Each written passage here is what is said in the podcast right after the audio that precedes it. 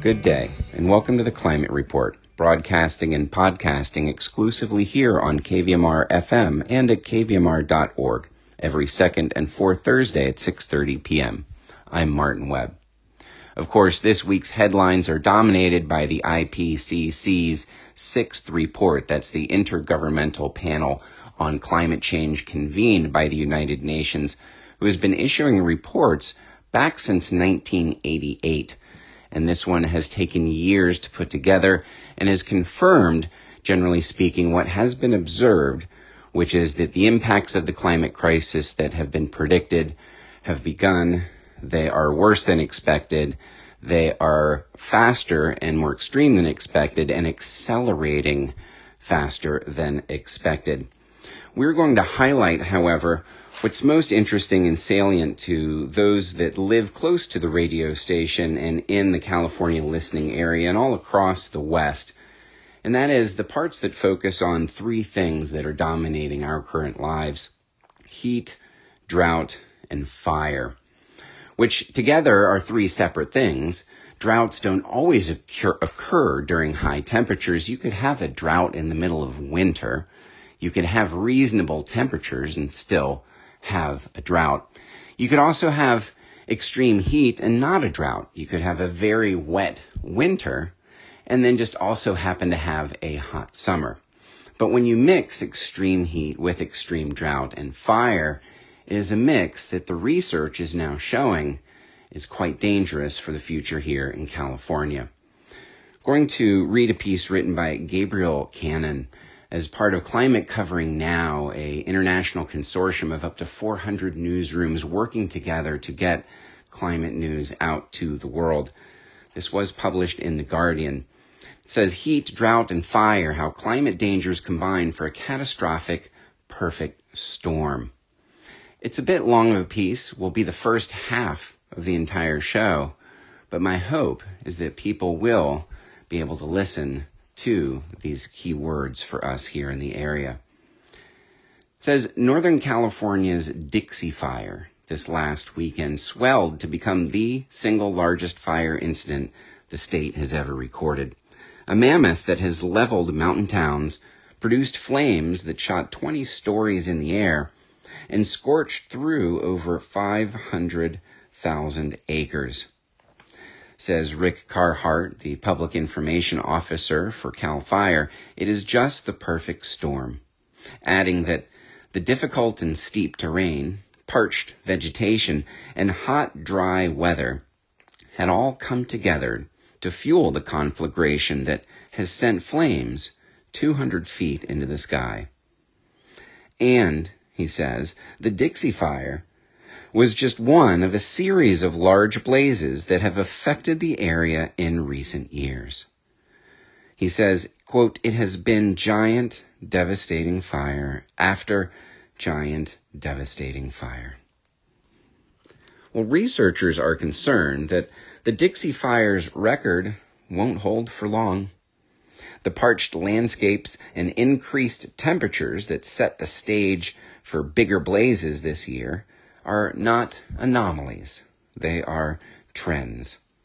And the conditions are going to get worse. It's a climate crisis trifecta.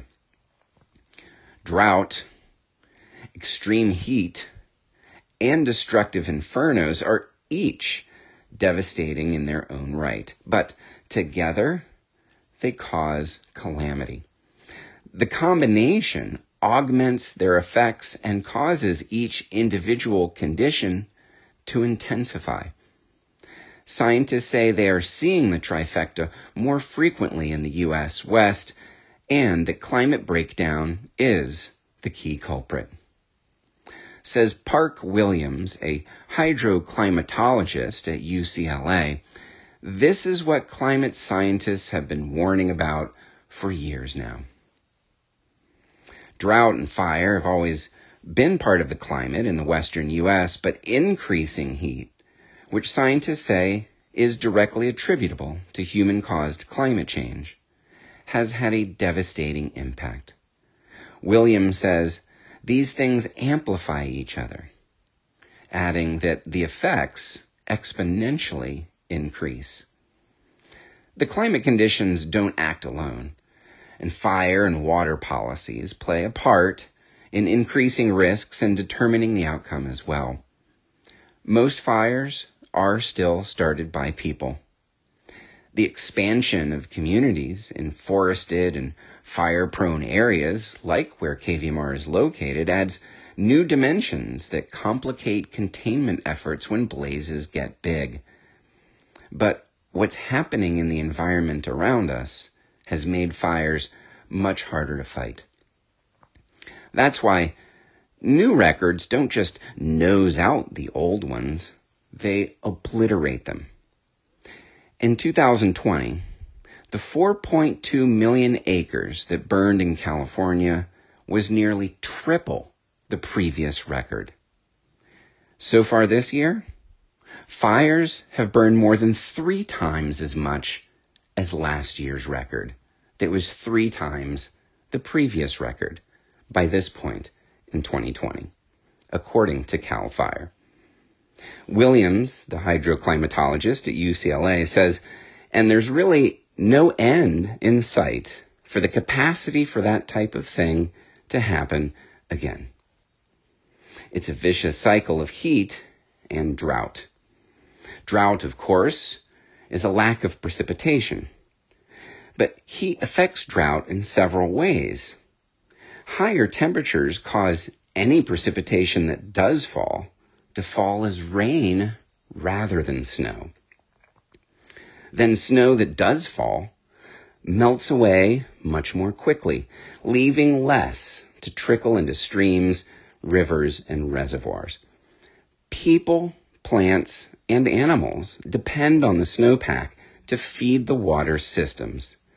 And with less available, the landscape and anything living in it or off of it will feel the strain. Heat also bakes any moisture that is still there right out of the landscape. The hotter it is, also, the more water that plants and animals need in order to regulate themselves, and that increases overall water scarcity even further.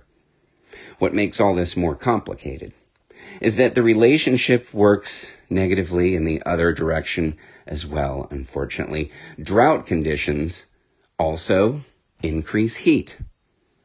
According to Andrew Hoell, a meteorologist for NOAA, the National Oceanic and Atmospheric Administration's Physical Sciences Laboratory, he says heat is both a response to drought and also a driver of drought. Because dry soils radiate and reflect the sun's energy that otherwise would have been used in evaporation of moisture off of the surface of the soil.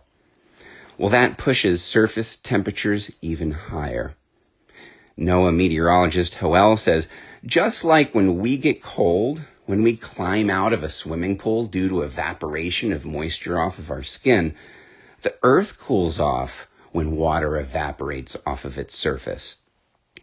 So when soils are dry though, when it's hot out, there isn't as much water available to evaporate. That means the earth doesn't get to cool off. That's why Hoell calls climate change a threat multiplier. As the region becomes hotter and drier, the risk of small sparks quickly igniting into enormous and erratic wildfires magnifies. Well, that's heat and drought. Fires add another dimension to the threat. New research also suggests that the wildfires themselves will increase drought and heat, adding a new dimension to the catastrophic cycle. Researchers right now are discussing hypotheses, Hoell explains, that smoke and aerosols released into the atmosphere by wildfires can alter weather patterns. There are already studies that show wildfires influence the formation of clouds in the sky. We see that with the Dixie Fire. But the studies show that could actually decrease precipitation. Hoell said it is very dynamic and very complicated, But that's where we are going as a science community. We are trying to figure out how wildfires feed back onto drought, he said. Researchers are also investigating how reduced canopies from forests decimated in fires now expose the snowpack that was once shaded to the sun on the ground. Although more research is needed to better understand these complex relationships, the scientific record is now clear that rising heat will lead to an increase in extreme events.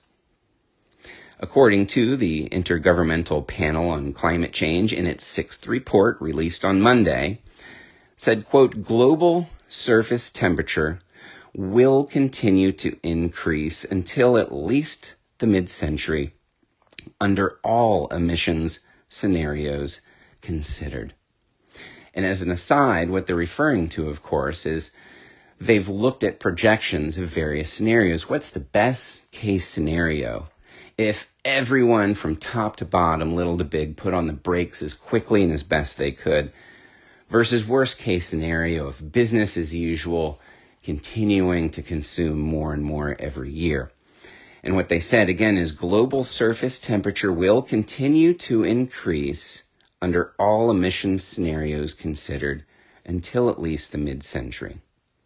The report went on to detail and list the expected increase in both frequency and intensity of hot extremes, ecological droughts, as well as the reductions in Arctic sea ice, global snow cover, and permafrost, along with other catastrophic conditions. The report said of North and Central America, under all future scenarios and global warming levels, temperatures and extreme high temperatures are expected to continue to increase, attributing the rise directly to human influence. Well, models show that extreme heat waves are expected to happen more frequently, more intensely, and across larger areas of land in just the next three decades, said Steve Ostoja, director of the USDA California Climate Hub. Historically, we have had between four and six extreme heat events in any year here in California. By 2050, we expect that number to go somewhere between hmm, 25 and 30 events a year. That's a huge difference that basically means it is going to be that hot all the time. Well, there's no time to lose. The trends are already being felt. Currently, about half of the contiguous U.S. is in drought, according to federal agencies. The entire state of California is experiencing drought conditions with more than 88% of the state in extreme drought category. Meanwhile, dozens of climate stations across the West documented what was the warmest June and July on historical record ever as extreme heat waves spiked temperatures across the region. Stressed ecosystems have already become more vulnerable. The disasters have taxed trees, which are being ravaged by diseases and pests. Studies show roughly 150 million trees died in the last period of drought, and billions of creatures living along the west coast perished during heat waves just this summer. Climate scientists say that there is still time to make big changes, and there's a chance that the worst effects of the changing climate can be staved off but there's no time to lose. In the West, the wildfires, drought, and heat are already wreaking havoc. Williams, the climate scientist from UCLA, says there are clear indications that places like California won't look like they do now for much longer. The landscape is growing arid and as it gets drier and hotter, there will be more fires. that will lead to fewer forests and more grasslands, shrublands, and deserts. The climate scientist said fire has been around for hundreds of millions of years, and it is a critical part of the Earth's system. But the fires of the future will do much more than just clear some underbrush. He said now the fires we are seeing are eliminating giant patches of entire forests completely.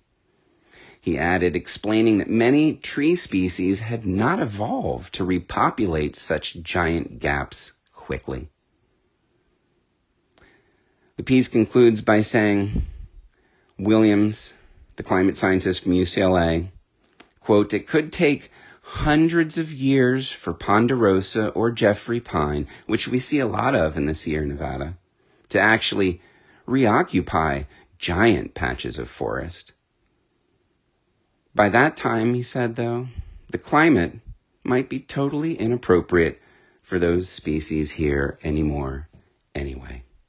We'd also like to put some focus now on what's happening in the rest of the world regarding heat waves and fires because it's easy to get caught up in our immediate threats and crises and forget what is also occurring elsewhere. As recently, in the very first series of extreme heat waves, Canada, of course, set its historical record, approaching 120 degrees Fahrenheit. And now, just yesterday, the highest recorded temperature ever, not just in a European country of Italy, the whole entire of Europe, um, almost uh, hit 120 degrees, 119.85, let's call it 120. Now, that's the highest temperature in European history, and keep in mind, European history does go back a very long time as far as mathematically recording temperatures, so it's quite a big deal. And this finding comes amid a fierce heat wave that is stretching across the Mediterranean, all the way into Africa, Tunisia, Algeria, and fires have been blazing across much of the region for more than a week, accompanying the heat wave. Italy's government has declared a state of emergency. That's where the 120 degree mark was hit. The previous mark was set uh, almost half a century ago in Greece in 1977 of 118 and a half degrees. Turkey and Greece have also been hit by devastating fires as well. Scott Duncan, a Scottish meteorologist, said that more heat records were inevitable for Europe. He continued a dangerous heat wave spanning much of North Africa and into southern Europe is unfolding right now. And then the focus of that heat wave will shift west and north, more into Europe slightly, in the coming days. Well, the extreme heat in Europe is the latest unwelcome record to strike the entire northern hemisphere of the planet this summer. Temperature records have not just been broken slightly, but been smashed, for example, in Canada, almost 10 degrees higher than the previous record. Records have been set all over the western half of the US, as well as other places in Europe Finland, Estonia, Turkey, Moscow. Unprecedented floods have swept through Germany and parts of China. Record wildfires are blazing in the Siberian taiga, the world's biggest forest. And in Russia's Sakha Republic, forest fires have released 208 megatons of carbon this year alone, almost double last year's record according to the Copernicus Atmosphere Monitoring Service. Well, climate scientists have long predicted that fossil fuel emissions from vehicles, factories, and deforestation would lead to more extreme weather. And the latest report by the UN's IPCC, released on Monday, said that the link was now unequivocal and irreversible, and that worse impacts could be reduced if people and governments acted quickly.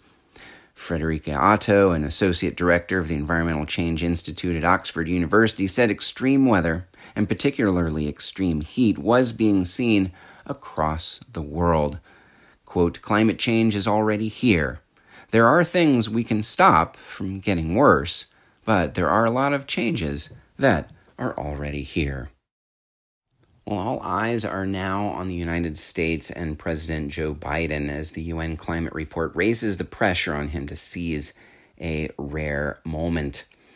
This stark UN report on how humanity has caused unprecedented and, in some cases, irreversible changes to the world's climate has heaped further pressure on Joe Biden to deliver upon what may be his sole chance to pass significant legislation to confront the climate crisis and break decades of American political inertia. The U.S. president said the release on Monday of the IPCC report showed that we can't wait to tackle the climate crisis the signs are unmistakable, the science is undeniable, and the cost of inaction keeps mounting, he tweeted. The IPCC report, developed over the past eight years by scientists who combed over more than 14,000 studies, shows that the U.S., like the rest of the world, is running out of time to avoid disastrous climate impacts with a critical global heating threshold of 1.5 degrees Celsius to be breached far earlier than previously expected, potentially within the decade. Said Linda Mearns, an IPCC report co author located in Boulder, Colorado, which has been baked in extreme heat and wildfire smoke in recent weeks, she said, This is not a future problem, it's a problem now. I'm literally seeing climate change out of my window. Climate change is in my lungs. Mearns, who has been involved in IPCC reports since 1990, said that the latest iteration was very thorough and disturbing and demanded a strong response. She said, I'm not sure what will be required for people to get it, but my hope is that it will galvanize everyone. Scientists have called for their repeated warnings over the climate crisis to finally be heeded by U.S. lawmakers, but that has so often been eclipsed by political intransigence or falsehoods spread by the fossil fuel industry. Said Kim Cobb, a climate scientist at Georgia Tech, there's really one key message that emerges from this report. We are out of time. Several climate impacts are now locked in, according to the report, even if planet heating emissions are severely cut, including a guaranteed global sea level rise of at least a foot and a half by the end of the century. That's children born today turning 70. A foot and a half of extra sea level rise, even if all the brakes were put on. However, that increase could even balloon to seven feet if the Antarctic ice sheet collapses more quickly than expected. Side note, all of the impacts so far have been happening more quickly than expected. Even a foot and a half of sea level rise across the globe by the end of the century will imperil coastal American cities who are already struggling with increased flooding today and the U.S. West is now racked by prolonged drought, extraordinary record breaking heat, and enormous wildfires. And the IPCC report warns all of these phenomena will get worse. After such a heavy dose of serious reports, I want to make sure that we end the climate report with some hopeful messages. Going back to the Guardian's reporting and they're sharing it with the Covering Climate Now network of worldwide news desks. They spoke to several different climate experts and asked them what gives them hope. We'd like to highlight two of them in order to end today's show. The first is Dr. Joël Gergis, an award winning climate scientist and writer based at the Australian National University. Their contribution is entitled There is Still So Much Worth Saving. In the aftermath of the release of the latest IPCC report, it's very easy to feel crushed by a barrage of unbearable realities. But as one of the scientists involved in the report, I want to say that humans have the inherent goodness to turn this around.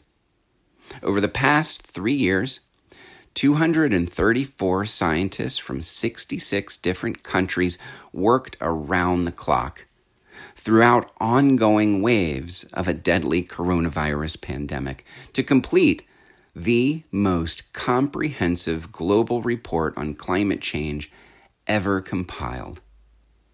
We all volunteered our time, working thousands of unpaid hours, attending meetings involving brutal time zones, while navigating the demands of our regular jobs and domestic lives during lockdowns. Why did we do this? The answer is simply because we care. We care deeply about protecting our extraordinary planet and all life on Earth. Many of us realize that we are the generation that is likely to witness the destabilization of the Earth's climate, that the people alive today will determine the fate of humanity. Being part of a group of scientists from every corner of the world, working together to try and avert a disaster at this critical moment in human history changed my life. It taught me that when we align behind a collective vision, guided by strong leadership, no matter how unsurmountable the challenges feel, anything is possible. Ultimately, we only really have one choice to make to stay connected with people that restore our faith in the goodness of humanity, or fall into an abyss of cynicism and despair. It really is as simple as that. You can choose to be a person that restores someone else's faith in humanity and do what you can where you can, even when all feels lost. Because once the despair has passed, we need to remember that there is still so much worth saving. How bad we let things get is still up to us. The apocalypse is not a done deal. That was Dr. Joel Gergis, an award winning climate scientist and writer based at Australian National University and part of the IPCC. We'd like to close out, though, by the response from Joseph Moeono Kolio, a Greenpeace head of the Pacific. His response is entitled Resilient Pacific Peoples Won't Give In to Despair. As a Samoan, the IPCC findings weren't surprising, but no less hard to stomach. The warning for the Pacific could not be more urgent. Despite this, resilient Pacific peoples won't give in to despair, not with so much at stake. We resolve with hope to fight on. We are already bearing the impacts of climate change, so we have no choice but to hope and to fight. Otherwise, it's our children and grandchildren who will pay and our islands and cultures lost. But we don't have the luxury of giving up tired and fatigued as we already are. Our young people have long led the climate fight, knowing full well what is at stake. Their courage continues to inspire. Neither have our leaders backed down, despite the, at times, patronizing disregard that their counterparts from the high carbon emitting wealthy countries like the US and Australia have shown towards the climate crisis we face. Pacific leaders are a powerful voice, and we will continue to pressure the world to lift its ambition using every diplomatic, financial, and legal avenue at our disposal. We come from a legacy of fighting against the odds, against empire, colonialism, plague, slavery, nuclear testing, and now climate injustice. We're not about to back down and lose hope. Not now. And so it must be now that our fight becomes the world's fight. Against all odds, we convinced world leaders to strive to limit heating to 1.5 degrees Celsius under the Paris Agreement. And now the world has seen the wisdom of this. They will continue to see the wisdom in our struggle and the hope that fuels it. That's Joseph Moeono Kolio, Greenpeace head of Pacific, on what gives him hope. That's all for today's climate report, broadcasting here on KVMR FM and at kvmr.org every second and fourth Thursday at 6:30 p.m. I'm Martin Webb. For more news and views in between broadcasts, including tips on personal action and post-show links to today's news, you can find the climate report page on Facebook. Feel free to also email climate report at kvmr.org.